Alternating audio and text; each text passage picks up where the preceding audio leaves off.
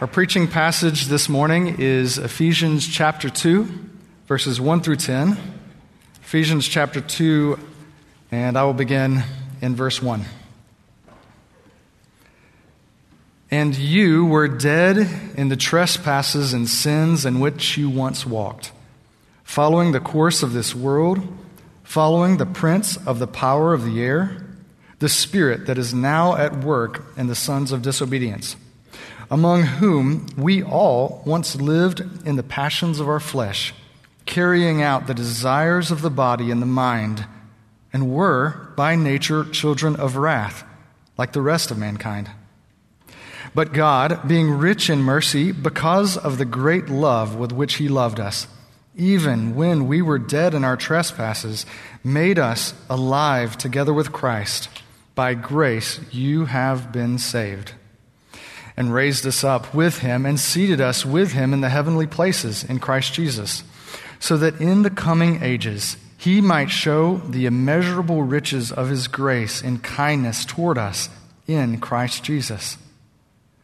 For by grace you have been saved through faith. And this is not your own doing. It is the gift of God, not a result of works, so that no one may boast. For we are His workmanship, created in Christ Jesus for good works, which God prepared beforehand that we should walk in them. This is God's word. Please be seated. Well, good morning. I bring you greetings from River City Baptist Church in Richmond, Virginia. We're actually a church plant and have existed for about 8 months now. We would covet your prayers in the months and years to come that we would be a bright, vibrant gospel witness there in the capital city of Virginia. Also, just I don't want to be distracting to you all as I'm preaching, so I'll just go ahead and sort of acknowledge the elephant in the room. I have a broken hand, so you're going to be seeing this splint. I suffered that broken hand in a minor car accident a couple weeks ago. I was the only person injured. Very grateful to the Lord, but this is pretty useless. So just bear with me as I try to preach. I'm also honored to be here on this particular Sunday because this is Outreach Sunday, one of your Outreach Sundays this fall. And it's such an honor to be at a church that I've for so long loved and respected from afar, and particularly to be thinking with you about not just what it means to get the gospel right, but what it means to get the gospel out. But in order to get the gospel out, we have to first make sure that we see ourselves rightly situated in that grand story. In other words, in order to be prepared to share the story of salvation, you have to know your own personal story of salvation. Christians have a word for this. If you've been in church for most of your life, you know it's the word testimony. And even that word, I know, evokes different kinds of feelings. Maybe some of you don't know what I'm talking about. Others of you, though, are kind of known among your friends for your testimony because you have a pretty amazing, radical story of God's miraculous, transforming work in your life. Praise Him. Others of you, though, have a bit of an uncomfortable relationship with the word testimony because you don't really remember a day in your life when you didn't know and trust Jesus. But I want to submit to you that even if you feel like you have a bit of an unexciting testimony, that there is no such thing as a boring testimony. In this room, there is no one who's truly been changed by the grace of the Lord Jesus Christ who has a boring story. Every Christian on the planet has a thrilling testimony, and it happens to be found in one particular chapter of the Bible. Please turn with me in your Bibles to Ephesians 2. Ephesians chapter 2. As you're making your way there, I'll say a brief word about the context. The Apostle Paul is likely, as he's writing this, sitting in a Roman prison cell, writing to a young church in the ancient city of Ephesus, modern-day Turkey. I actually had the chance to visit Ephesus and walk through the ruins earlier this year. Paul is writing to this young church in this commercial center. So this would have been, ancient Ephesus would have been the heart of Roman idolatry. It was home to the temple of Artemis, one of the seven wonders of the ancient world. This was a happening place. You went to Ephesus in order to make something of yourself, and those who succeeded there had made something of themselves. And Paul has a word for these accomplished, ambitious people who are congregated in this church. We just heard the passage read. I want to think with you about three things that we see in the passage. First, what you're saved from, what you're saved by, and what you're saved for. What you're saved from, we'll see that in verses 1 to 3. What you're saved by, verses 4 to 7. And what you're saved for, verses 8 to 10. From, by, and for. First of all, what you're saved from. In verses 1 to 3, Paul is making eye contact with the Ephesian believers. And he is making eye contact with us here this morning in issuing what is perhaps the most devastating description of the human condition in all the Bible. Verse 1, listen to it again. And you were dead. And you were dead in the trespasses and sins in which you once walked, following the course of this world, following the prince of the power of the air, the spirit that is now at work in the sons of disobedience, among whom we all once lived in the passions of our flesh, carrying out the desires of the body and the mind, and were by nature children of wrath, like the rest of mankind. This graphic description of life before Jesus, life without Jesus, resonates deeply with some of you. You hear these words, you can almost see and smell your old life. Others of you, though, when it comes to verses 1 to 3, it kind of feels like you're reading a biography of someone else. I mean, you've never been outwardly rebellious. As I said earlier, you can't remember a day when you didn't know Jesus. And that may be true, that you can't remember a day when you didn't know Jesus. But when Paul says you were dead, he is not referring to just Christians who have radical testimonies. He wasn't just referring to a special class of people with obviously evil pasts. No, the word he uses for you is plural. He's looking at these Ephesian believers and saying, all of you were dead. He's looking at you, College Church, and saying, all of you were dead in sin. Left to ourselves, friend, left to ourselves, there is not a single person in this room who evades this indictment.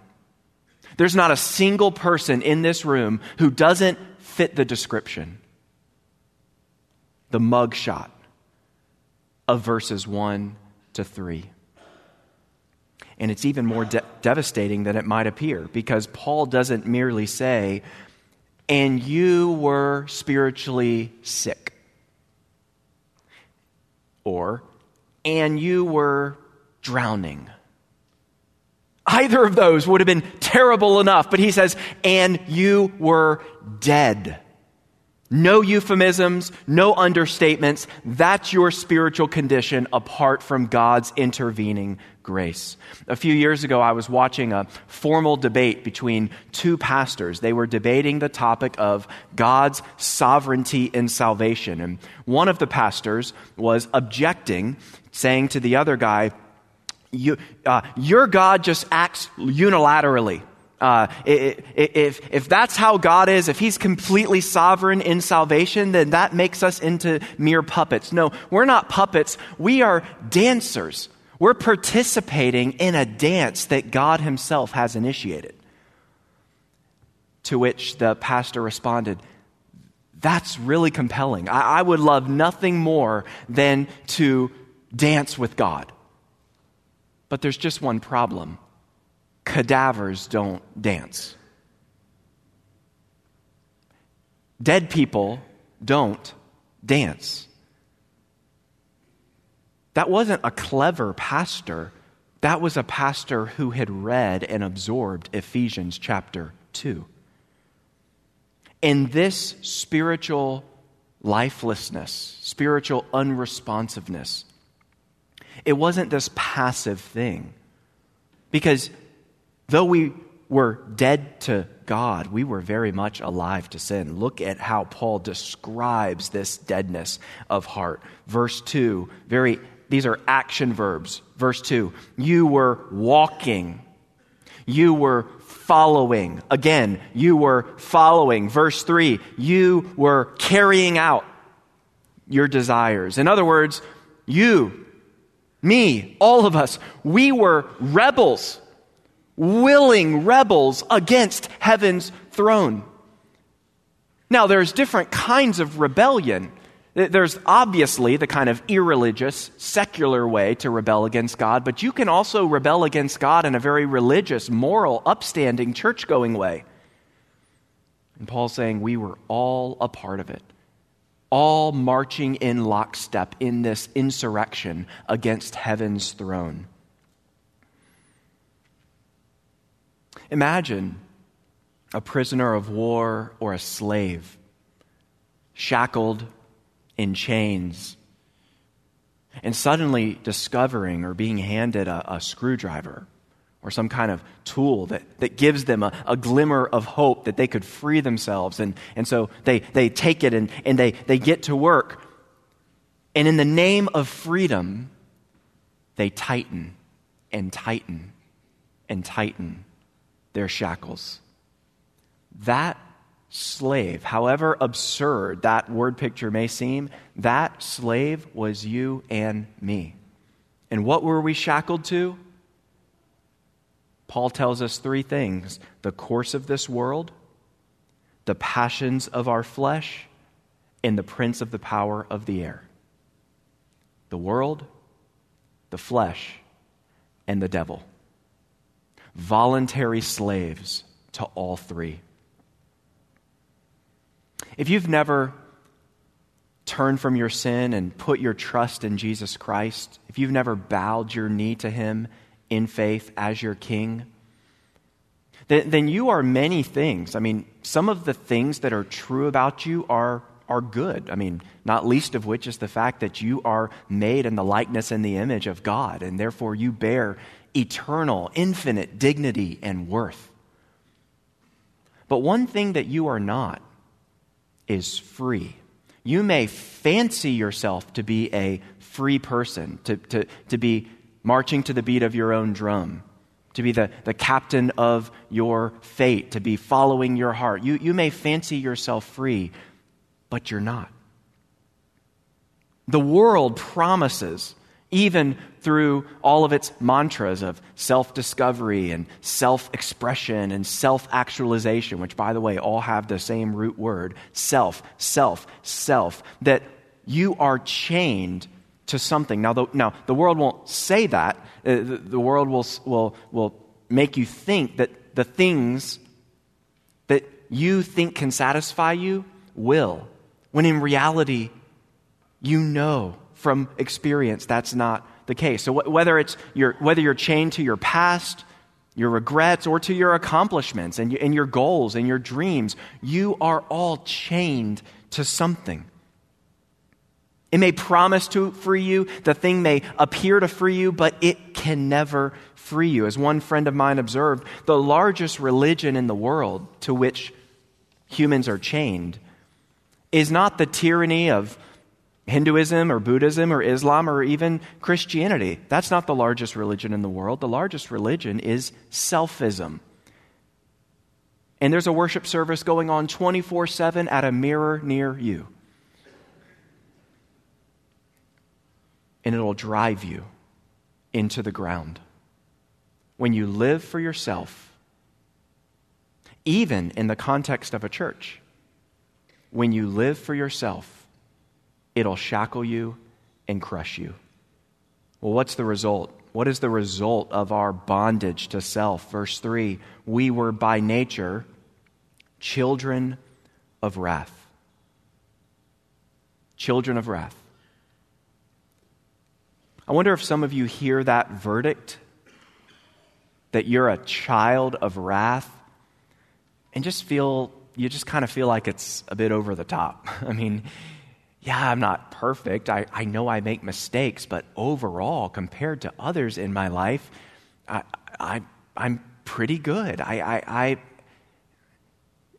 idea that I'm a child of wrath, yes, I have things to work on, but the idea in hell, I hear college church talk about hell. Maybe you've been a part of this church for years, and it's just you have a hard time squaring, looking in the eye with the fact that human beings deserve, who are lost, deserve an eternity of punishment for a few decades of sin.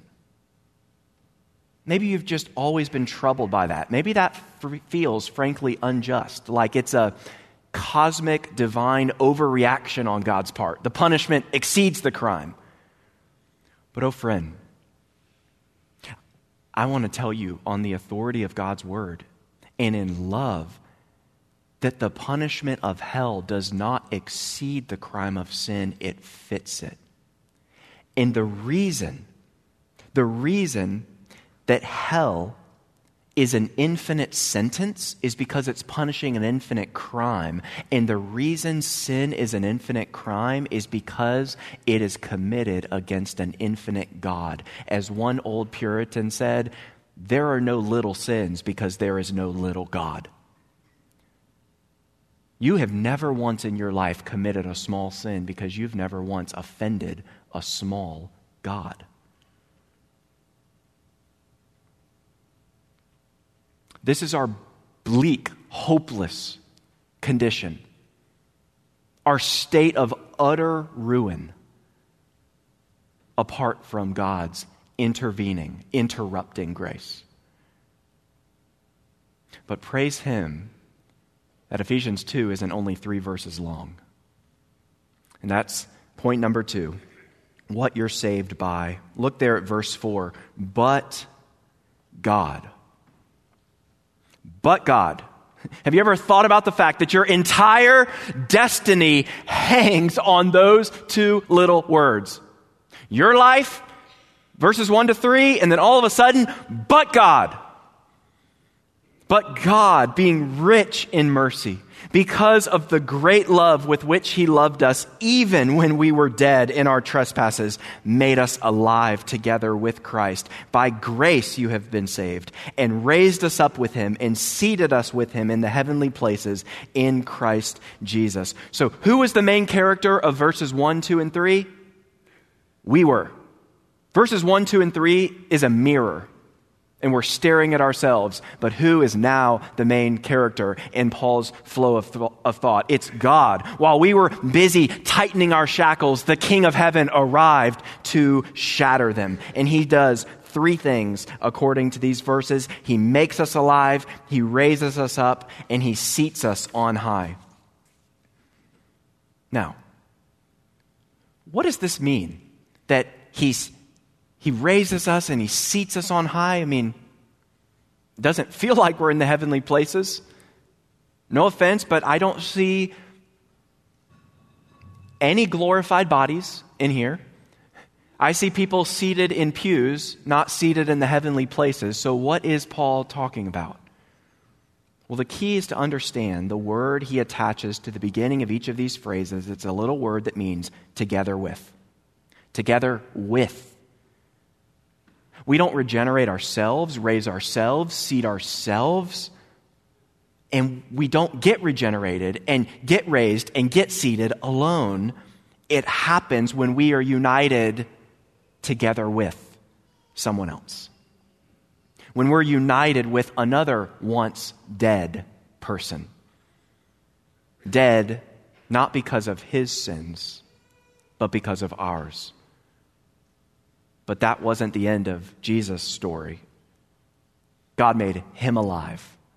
God raised him up, and God seated him in the heavenly places at the very right hand of the Father. And you, believer, if you are trusting in Jesus, if you're united to Jesus, if you're hidden in Jesus, then you too can be found in him. You have been made alive and raised and seated in authority together with him.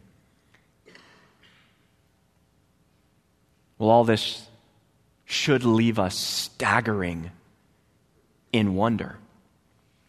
And if we really understand the majestic supremacy and majesty of God, and we really understand how deep the abyss of verses 1-3 is, that we happily were born into and swam in apart from his grace before he showed up, then we will be asking, well, why? Why did a holy and righteous God intervene and reroute my trajectory and change my story? Why is there a verse 4 in Ephesians 2, and why is there a verse 4 in my own life?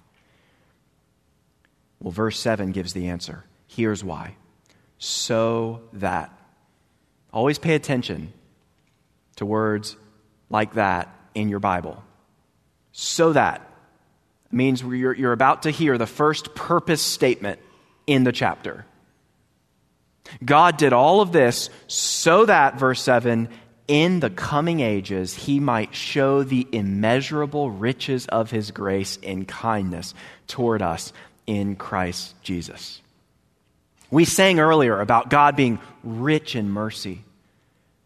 The only thing the Bible calls God rich in is mercy. That is in no way to belittle or denigrate his other attributes. But the authors of the Bible go out of their way to say, hey, you want to know what he is rich in, what he is generous with? It is with this attribute, mercy.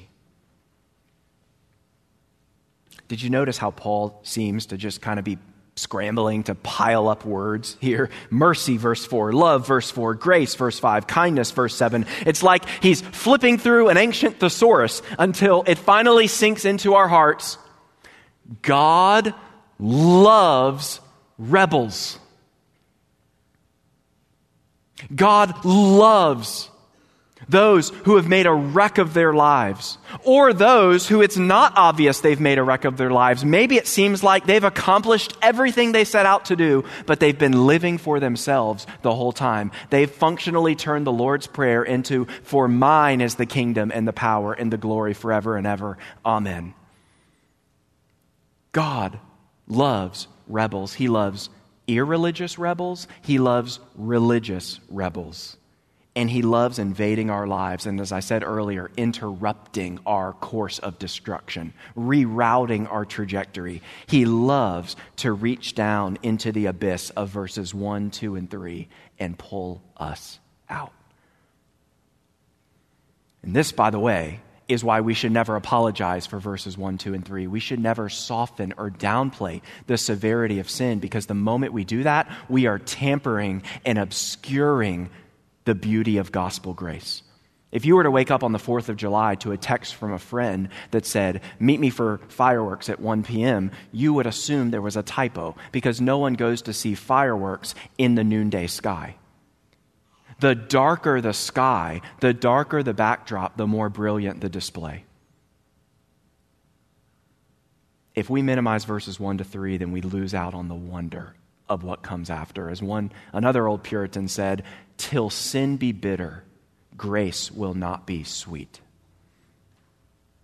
What you're saved from, what you're saved by, and third and finally, what you're saved for.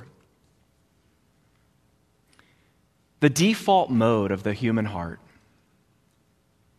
if you know yourself at all, you know that even if in your theology you understand that you're saved by grace alone, through faith alone, in Christ alone, that it's very easy to subtly succumb to a kind of moralism where, yeah, you may know in your head, you you don't have to do things in order to get right with God, but maybe in order to stay right with God, to keep him pleased enough with you. You kind of have to keep being a certain kind of person, doing a certain amount of things in order to stay in his good graces. That's how we're all wired.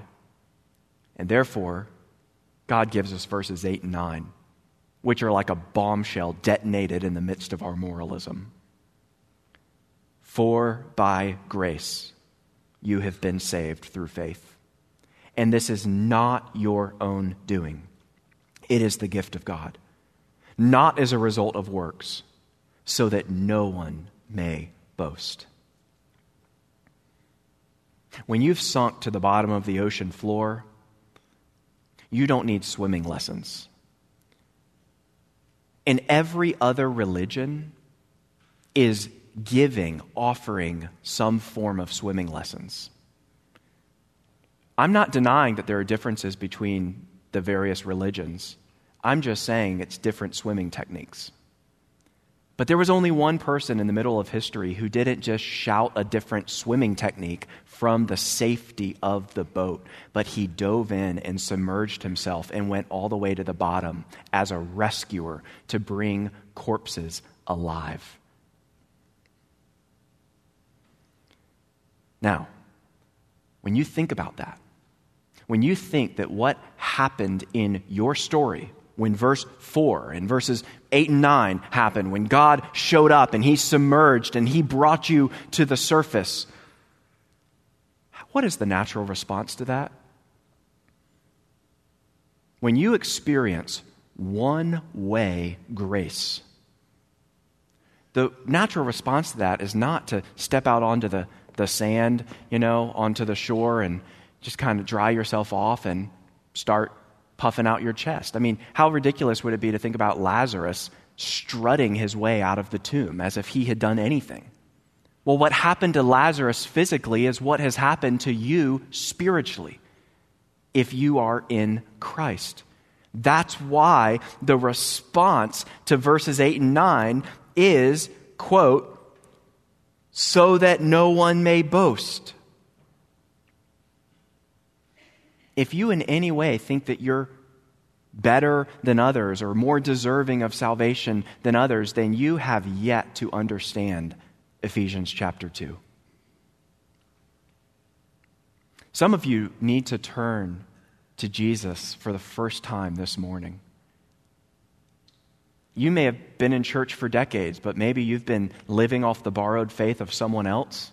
Maybe you've been going through the motions. Maybe you've been assuming that you can just kind of make a pile of all your bad deeds and run away from them to a different pile, which is your good deeds. Or maybe you think you can make a pile of all your bad deeds and run away from them to Jesus and your good deeds. But to become a Christian is to make a pile of your bad deeds and a pile of all your good deeds and to run away from them both, to flee both piles into the arms of Jesus. You have to come with empty hands in order to be saved. If any of that sounds new to you, or if it's perhaps the first time that it's really sinking in, that maybe you are not yet right with a holy God. Maybe you have not yet turned from your sin and trusted him. Then you need to get right with him and talk to someone here. This church is filled with people who would love nothing more than to talk to you after the service or to get a text from you later today saying, hey, could we follow up about that sermon? I have a few questions. Well, Paul concludes in verse 10, for we are his workmanship, created in Christ Jesus for good works, which God prepared beforehand that we should walk in them. This verse doesn't make it on as many coffee mugs as the previous two. When I memorized Ephesians 2, 8, and 9 on an index card back in college, verse 10 didn't make it on there. I wasn't as impressed with it. But this verse is actually the crescendo. This is the grand finale of the fireworks display. And what's the relationship between what can seem disjointed to us, verses 8 and 9, and verse 10? Well, the relationship is that you're not saved by good works, but you are saved for them. and only when your works stop being the basis of your standing before God can they start to be the fruit of it.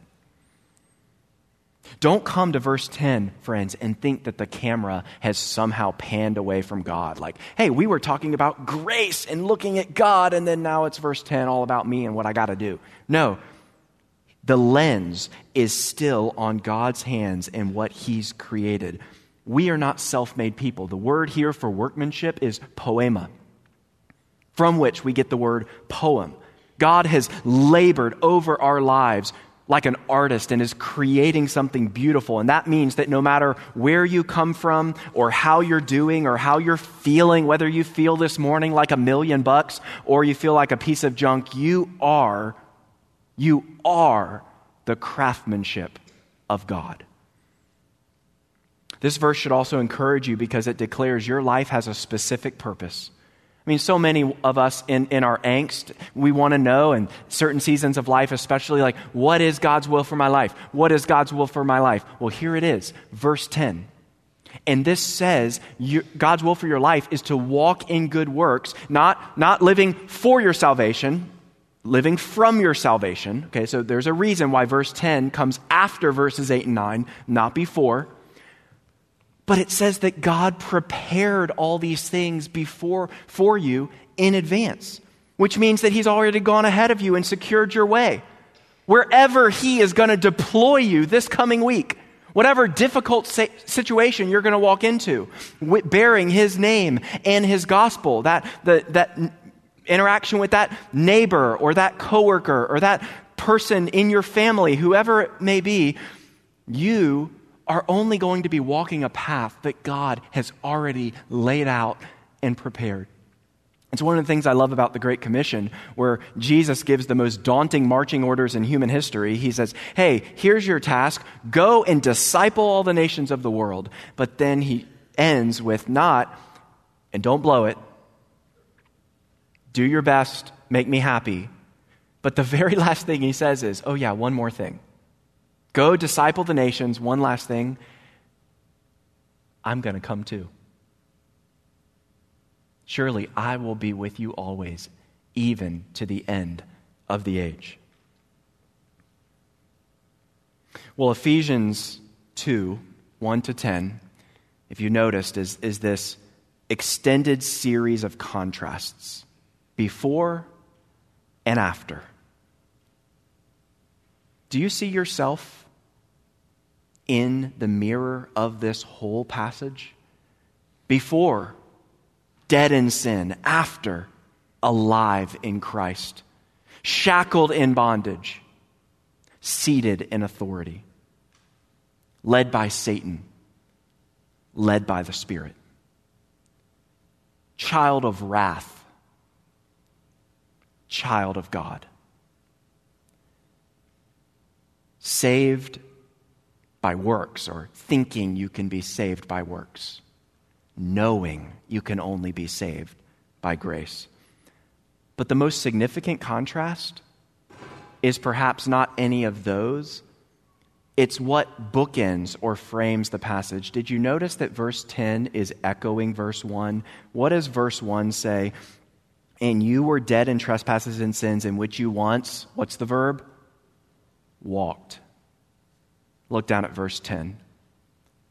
God's preparing good works that we should, what? Walk in them. This is redemption, friends. This is a stunning contrast. Once walking in bondage, now walking in freedom. Once walking in hostility, now walking in love. Once living for self, now living for God. And the difference maker between those two columns, the before and after column in your life, is the one who for 33 years lived out verse 10 without ever succumbing to verses 1 to 3. For 33 years, Jesus Christ walked in good works for those walking in sin. He was not a son of disobedience. He was the eternal Son of God, obedient to the point of death, even death on a cross. And on that dark afternoon 2,000 years ago on a hill outside of Jerusalem, he was treated like a child of wrath so that those who have fled from their sin and fled from their righteousness into his arms, the righteous one, can be treated like children of God. And his body is no longer hanging on that tree. Sometimes our gospel presentations leave Jesus hanging on the cross. He's not there. And he's not lying in a Middle Eastern tomb. He is seated on a throne. And that is where you are by faith if you're hidden in him. Oh, passages like this are easy to become overly familiar with, and they can lose their wonder. And you know what's really sobering as I conclude? It's sobering that that's exactly what happened to the Ephesian church. They received this glorious, soaring statement about God's mercy and grace, and they grew overly familiar with it. They grew bored with it. How do I know? Because in Revelation chapter 2, Jesus has a word for the church in Ephesus. And he says to them, I know your works, your toil, and your patient endurance, and how you can't bear with those who are evil. You've tested those who call themselves apostles and are not, and found them to be false. In other words, Jesus says, good job.